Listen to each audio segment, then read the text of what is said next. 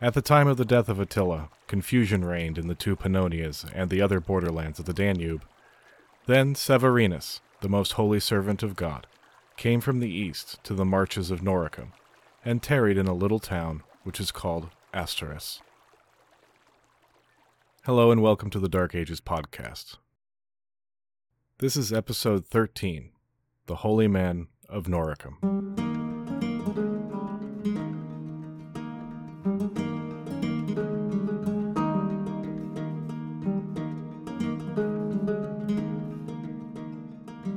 My subject today wandered in the valleys of Austria and Bavaria, beginning around 450, up until his death in 483. His ministry bridged the death of Attila and the death of the Western Empire. He's not as popular or well known as St. Patrick, or a great theologian like Augustine. His life is not filled with daring do, like George but his humble biography contains clues to daily life in the world of the 5th century and the forces that were at work to create medieval Europe. The life of St. Severinus was written by a man named Eugippius, who knew him personally as a disciple. His writing bears a verisimilitude that's lacking from a lot of other saints' lives. Instead, we can find some insight into the conditions and anxieties that were driving people in the West as the empire fell apart. This episode isn't going to contain a lot of politics but hopefully it will illuminate something about the lives that those politics touched. By the time Severinus arrived, Riverside Noricum, or Noricum Ripensis in Latin, was more or less on its own, as the powers in Italy were struggling to maintain their hold over Gaul or Africa, or bickered back and forth among themselves. The mountain country held valuable iron deposits, but in the grand scheme of things it was relatively poor and out of the way. The town called Asturis where Severinus first arrived. Can't be identified with 100% certainty, but it, the most likely candidate is the village of Zwentendorf, about 25 miles up the Danube from Vienna. Nowadays, it's home to a nuclear power station that was never brought online.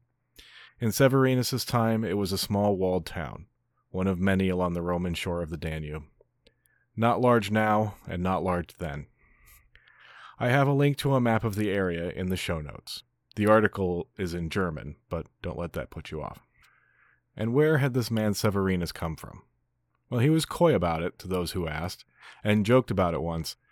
Quote, if you think me a runaway slave, then prepare a ransom you could offer for me when I am claimed. No one would have mistaken him for a man of slave birth, though. Eugippius tells us, quote, his speech revealed a man of purest Latin stock, quote, which is today interpreted to mean that he originated from somewhere in southern Italy or maybe North Africa, and was of upper middle or even aristocratic birth. He certainly had a thorough religious education. Quote, it is understood that he first departed into some desert place of the East because of his fervid desire for a more perfect life, and that thence, constrained by divine revelation, he later came to the towns of Riverside Noricum, near Upper Pannonia. So he himself was wont to hint in obscure language, as if speaking of another, naming some cities of the East, and indicating that he had passed by miracle through the dangers of an immense journey. That would make sense, as the eastern provinces were the center of Christian thought and theological development, and had been since the beginning. Constantinople, Alexandria, and Antioch were all centers of religious study. The East was also a center for early developments of Christian asceticism, which Severinus practiced and encouraged in his disciples. Fasting and self denial of varying degrees were practiced by acolytes across Anatolia and in the Syrian and Egyptian wildernesses. And I suppose now is as good a time as any to mention my own personal biases. This is our first episode with religion at its center. And we're going to be talking about religion quite a bit going forward from here. It is about the Middle Ages, after all. Christianity and later Islam will be critical components of the story. My basic stance on the subject of religion, which I feel necessary to tell you, is that generally speaking, it's not for me. It's fascinating, but in an academic way. My general policy will be to reject the supernatural explanation of events in the historical narrative. I don't think that's particularly unreasonable, really, no matter what your relationship to the divine is. But while I reject the supernatural as a force in human history, I also reject the notion that religion is universally a bad thing, capital B, capital T. I can understand the attractions of religion. I envy people of faith a little bit, and I can appreciate the beauty of the Christian message. It just doesn't ring anything in me personally. I've no problem with whatever you believe. When I sound like I may be praising or criticizing a religious institution, you should understand I'm speaking of that institution as it existed in the time and place of discussion. I have my own opinions about all kinds of de- denominations and institutions today, and they will all remain my own. Some historians and commentators are deeply cynical of religion as it relates to politics. They'll paint the ruling class as conniving and without any real interest in faith, except as a tool of control. I personally am very agreeable to the notion of a conniving ruling class, but I am also open to the possibility that leaders can sometimes be guided by genuine religious feeling, or some combination of genuine belief and craven self interest. There is probably a shorter way to say all of that, but there it is. Do with it as you will. Now back to Severinus. Severinus arrived at Asturis on the Danube and began to preach. He warned the town was in grave danger. That wasn't hard to believe. In spite of images certain podcast hosts may have posted on Instagram recently, Asturis lay in the wide open plain, now known as the Vienna Basin. It was a clearinghouse of barbarian bands moving between the Hungarian plains to the southeast, the Julian passes into Italy, and the German lands to the north of the river. The Pannonian lands to the southeast, remember, had been ceded by Aetius to Attila the Hun not too long before, and so the area was even more active with barbarians than it normally was. Severinus advocated fasting and prayer as defenses against those roving dangers, but found little support among the population. Forewarned by divine revelation that the town was doomed, he abandoned Asturis to its fate, saying, I go in haste from a stubborn town that will swiftly perish. And he moved on to the next town downriver, called Commagene. Commagene is today the modern city of Tulln. There Severinus found that the town had been occupied by barbarians, who had, quote, entered into a league with the Romans within, quote, and who had guarded the town closely. Severinus, though, was able to enter without difficulty, and went straight to the church to begin preaching. The people of this town, it seems, were terrified by the presence of these barbarians, which suggests that this relationship was less one of cooperation and more one of extortion. Like if the grasshoppers in a bug's life stuck around to protect the ant hill. Or less flippantly, like the protection rackets that hundreds of neighborhoods have been subjected to by criminal gangs over the years. Severinus reassured the townspeople that all would be well if they would trust in God's protection. The people were just as disinclined to listen to him as were the people of Asturis, but then a man arrived from that town, bearing news that it had been sacked and destroyed by the barbarian Huns, just as Severinus had foretold, even to the day. So who are all these barbarians running around Roman Noricum, taking control of towns and sacking some of them? Here, at the beginning of the story, in 450, they were certainly under the auspices of Attila's Huns, but ethnically they could have been of any number of tribes, and soon the whole chessboard would be upended. When Attila died in early 453, his sons fought amongst themselves to take his place, and the Goths and other German peoples who had been his subjects saw an opportunity. Many of Attila's lieutenants were Goths, Gepids, or even some Romans. You remember Orestes? and the structure of the Huns' empire was such that they all had their own followings. Under the leadership of a Gepid king called Ardaric, a coalition of Germanic tribes rebelled against the sons of Attila and defeated them at a place called Nedao, somewhere in the Carpathian Basin. Jordanes reported that, quote, the bravest nations tore themselves to pieces, quote, and that the army that defeated the Huns was composed of every Germanic tribe, with the Ostrogoths the largest group, having made the greatest sacrifice. But later scholars point out that Jordanes was writing in the service of an Ostrogothic king, and so was motivated to amplify the Ostrogoths' contribution.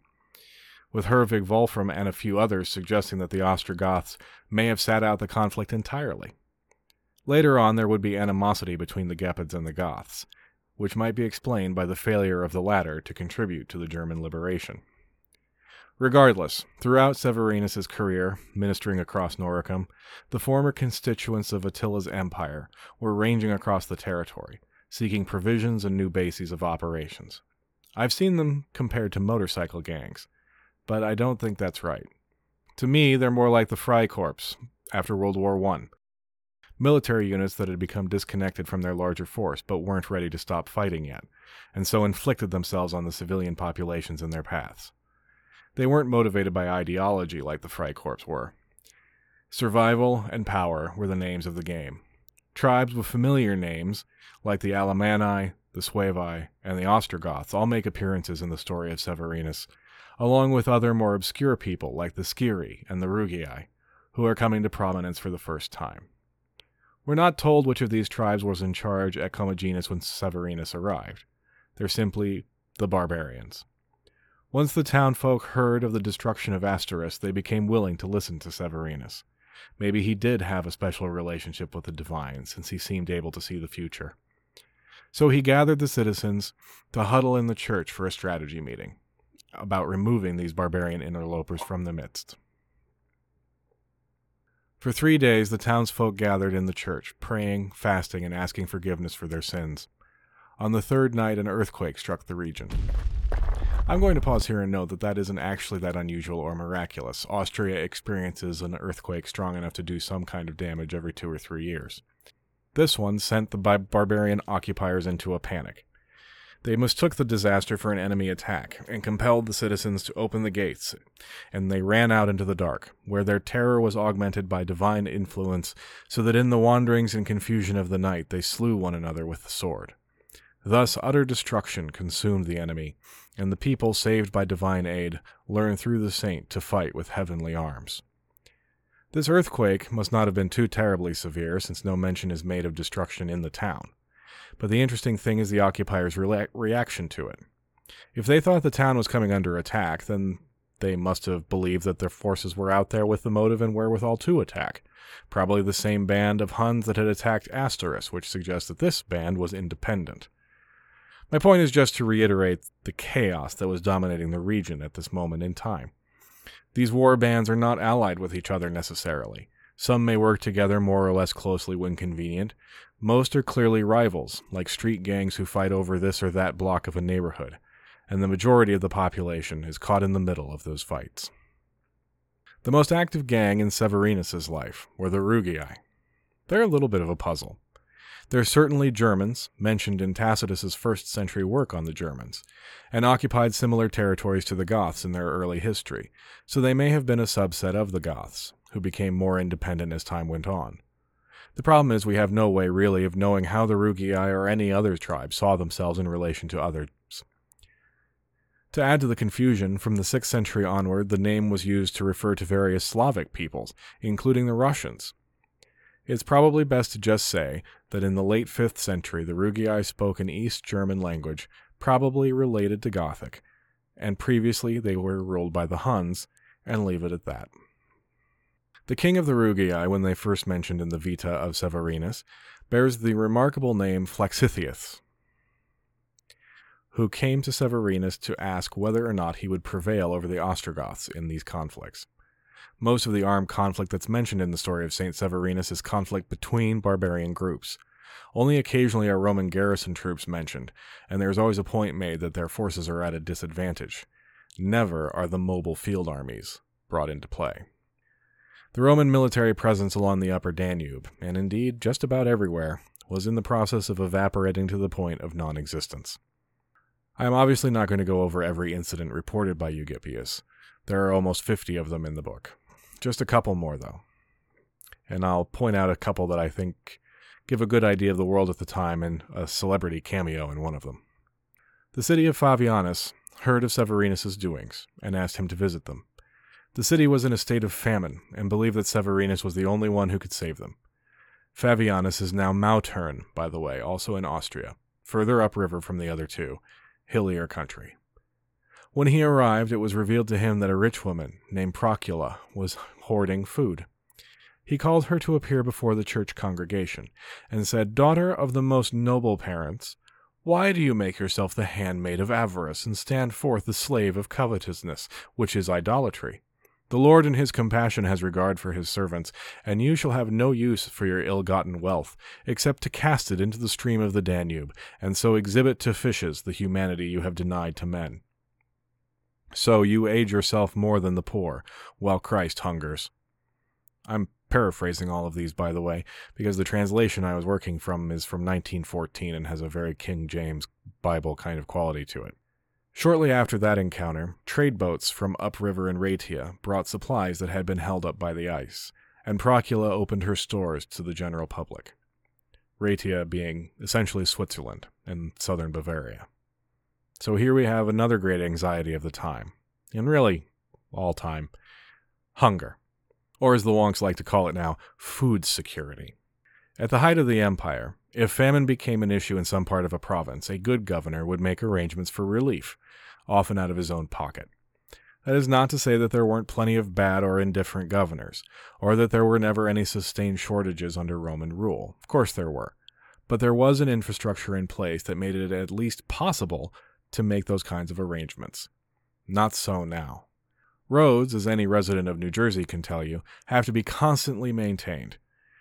And organizing that maintenance over a large area requires significant manpower, especially in the absence of earth moving machinery.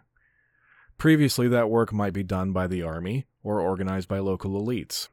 Now, in the story of Procula, we have a local elite hoarding food and refusing to take a role in the welfare of the community. This was part of a wider trend across the empire. As the barbarian raids took more and more territory out of productive use, tax revenue was lost. This is at a time when the need to pay an army is greater than ever, so, predictably, the central government sought to make up the difference in revenue by raising taxes in the remaining unspoiled territories. In towns where the local elites had once competed with one another by funding greater and grander public works projects, they were now tasked with the deeply unpleasant responsibility of tax collection, and if they failed to produce the revenues required by Ravenna, they had to make up the difference out of their own pockets. A position on the town council, once a badge of honor, was now drudgery and potentially a ruinous burden. The result is called the Flight of the Curiales, Curiales being the local councils on which these people sat. The flight took the form of seeking jobs with the imperial government, which conferred tax exemptions, service in the army, which conferred tax exemptions, or purchasing titles and honors, often fraudulently, that conferred tax exemptions. Urban life thereby became much less and less attractive, as the Curiales became less and less interested in maintaining the empire's towns and cities. The general population certainly noticed that the higher ups were withdrawing from their responsibilities, and the New Testament certainly has some choice words for the miserly. Quote, do not store up for yourself treasures on earth, where moth and rust consume, and where thieves break in and steal. For where your treasure is, there shall your heart be also. That's Matthew chapter 6, 19 through 21. So it isn't surprising to find a story like this here in Severinus's, with Procula being called before the congregation to account for herself to the whole community. Whether Procula's story is true literally or not, it certainly points to a tension between the people and their nominal leadership. It's also worth noting in passing the extremely local nature of this famine. No other town is mentioned as suffering so at the same time, and relief does not come by road from one of Fabianus's immediate neighbors, but by river from the mountains. The mountains part seems odd to me. Maybe they were carrying cheese? The road network, as I've already noted, was not in the best shape it had ever been in, and water transport had always been more cost effective than overland. Anyway, that was true, really, all the way up until the Industrial Revolution and the arrival of railways. I'll probably get into it more next episode, but I found a statistic that gave the cost ratio of transport as 40 to 5 to 1, meaning it cost 40 times more to ship goods over land than it did by sea, and 5 times more by river, which is something. There are plenty of other miracles and teachings of St. Severinus described by Eugippius, including the driving away of locusts, food security, forbidding the river to flood above a certain spot, food security, and just general safety, and the brief resurrection of a dead man. He, by the way, objects to being awakened and is immediately returned to his rest, which is fairly amusing. Severinus's fame spread around the district as he traveled up and down the Danube and its tributaries, setting up communities of ascetics who followed his example of prayer and self denial. If you're already hungry, might as well make it a virtue. The largest of these communities was the monastery he built near Favianus, where he spent as much time as he could. There he could both promote the true faith and teach others to spread his message. And it was here that he received visitors, who came as they were passing to or from Italy, including some barbarians. Most of the barbarians were Arian Christians, remember, and the resolutely Catholic Eugippius almost uses barbarian and heretic interchangeably. But Severinus's piety had become famous enough to impress even them. One of these was, quote, a tall youth, meanly clad. While he stood stooping that his head might not touch the roof of the lowly cell, he learned from the man of God that he was to win renown. Go forth, said Severinus. Go forth to Italy. Now clad in wretched hides, you shall soon distribute rich gifts to many. This youth's name was Odoacer, the chief of the Sciri, who, spoiler alert, will soon enough depose the last Western emperor and name himself king of Italy. After many years ministering to the towns of Noricum, St. Severinus called his followers to him in his cell. He had been troubled by pains in his side for three days, and knew that his time was near. He gave instructions to them on the treatment of his body, instructed them to remember their vows and live without sin. He forbid that any of them should weep for him. He predicted that they should not become too attached to their home, as it was destined to be destroyed sooner rather than later. And on the 8th of January, 482, St. Severinus died. Eugippius says that he spent his last hours singing psalms, and died after pronouncing Psalm 150, the last one. Praise him with clanging cymbals, praise him with loud crashing cymbals. Let everything that breathes praise the Lord. He was placed in a light wooden coffin in anticipation of the predicted move. And sure enough, six years later, a prince of the Rugii crossed the river to attack and loot the monastery, taking everything that wasn't nailed down. He was killed by a kinsman shortly thereafter. The inhabitants of Noricum evacuated south into Italy, which was by that time the kingdom of Odoacer, as Severinus had predicted. The monks bore the saint's body with them on their journey, and we are told that it performed miracles along the way. Finally, Eugippius and the other brethren settled at Naples and founded a new monastery on an island in the harbor. Supposedly, they repurposed a villa that had been the place of exile for the last emperor, Romulus Augustulus. The relics of St. Severinus still reside in Naples, at the church of Santi Severino e Sossio.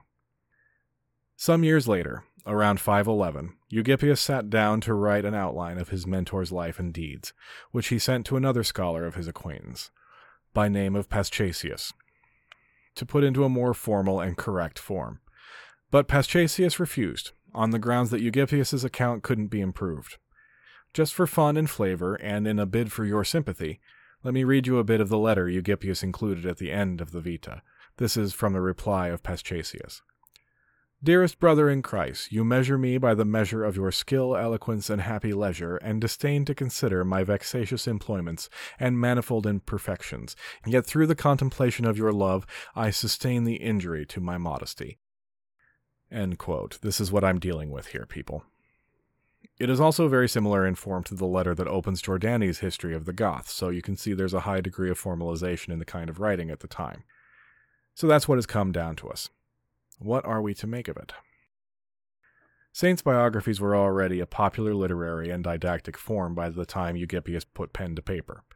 They're usually, as I've been saying, called vitae, which is just Latin for lives, and were a popular literary subject throughout late antiquity and the Middle Ages. They're also called hagiographies, and that word has come to have some negative connotations, meaning uncritical praise of an impossibly perfect figure. That is almost certainly justified, as most vitae are not intended as journalism, but as instruction. Saints were examples to follow, and could act as intermediaries between Christians and God. The biography of St. Severinus is a bit more believable in its broad outlines than some others, because it was written closer to the events it relates, it makes no really outrageous claims for its subjects.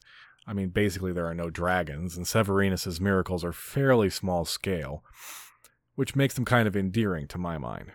Eugippius, if we take him at face value, knew Severinus personally later in the saint's life, and so the Vita carries a particular verisimilitude. On the other hand, we have to bear in mind that by the time of its writing, Eugippius was in charge of a monastery and in possession of relics. Relics which could be an attraction to pilgrims and to their donations. So, as with all sources, caution has to be exercised. Could Severinus see the future? I'm going to say probably not. Could he command the Danube not to flood? Certainly not. Did he live a life of profound piety and charity in a time of confusion and danger?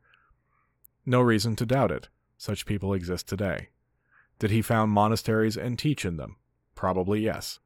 Is it possible that he didn't exist at all and was just an invention of Eugippius to sell tickets to the relic show? Yeah, it's possible. But I'm not really sure what there is to be gained by that kind of cynicism. Severinus was not alone in his efforts to bring charity and the Gospels to the wilds at the fringes of the dying empire. Saints will be a major population block in the character list of this podcast going forward, as the Church becomes the new unifying force in the Western world. Christianity, only out of the shadows for a century and a half, is quickly becoming the strongest thread in the social fabric. The Middle Ages are being born, with men and women like Severinus and Eugippius as their midwives. Next time, we'll need to catch up with events in the south. We left the Vandals just as they set up their new independent kingdom in North Africa, and we should check in on them. King Gaiseric had some very specific ideas about how his kingdom should be organized and how it should relate to the flailing empire. And we'll have reason to talk a little more about religion. Until then, thank you for listening. I have unlocked a new podcast achievement where I need to give some shoutouts for reviews. They go to at No Time for Minis on Instagram, a belated shout out to Chamberlain on Apple Podcasts, and one to Luke Berry on the Podbean app. Thank you, Luke. I will do my best to live up to that. Reviews and ratings of any kind are always appreciated, and I will give shout outs to as many as I can until the volume overwhelms me, as I'm sure it will eventually. You can leave them on whatever platform you use, as well as feedback on the website, www.darkagespod.com. If you don't use one of the big podcatcher apps, by the way, and you do review the show, shoot me an email and let me know where I should go and read it. That will add to my list of platforms that I keep an eye on. Twitter and Instagram are also options at Dark Ages Pod for both cases, and Facebook remains Facebook. Just search for Dark Ages Podcast. And as always, thank you all so very much for listening. Until next time, take care.